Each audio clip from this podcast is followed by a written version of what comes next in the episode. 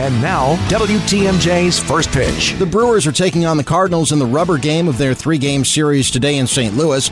Appearing on Wisconsin's Morning News on Wednesday, radio announcer Jeff Levering says that after more late inning clutch hitting on Tuesday, Orlando Arcia's 162 batting average is about the loudest 162 he's ever seen. Yeah, it is. I mean, he's making all of his hits count, right? Uh, analytics guys are probably looking at Orlando and going, man, what the heck is this guy doing? But something to be said about his clutch hitting this season. Got four RBIs or five RBIs now, and four of them have given the Brewers the lead at the time. So it's uh, it's been really impressive what he's been able to do offensively. The Brewers making a couple of roster moves in preparation for Wednesday's game. Junior Guerra, Wednesday's starter, and right-hander Jorge Lopez have been recalled from AAA Colorado Springs.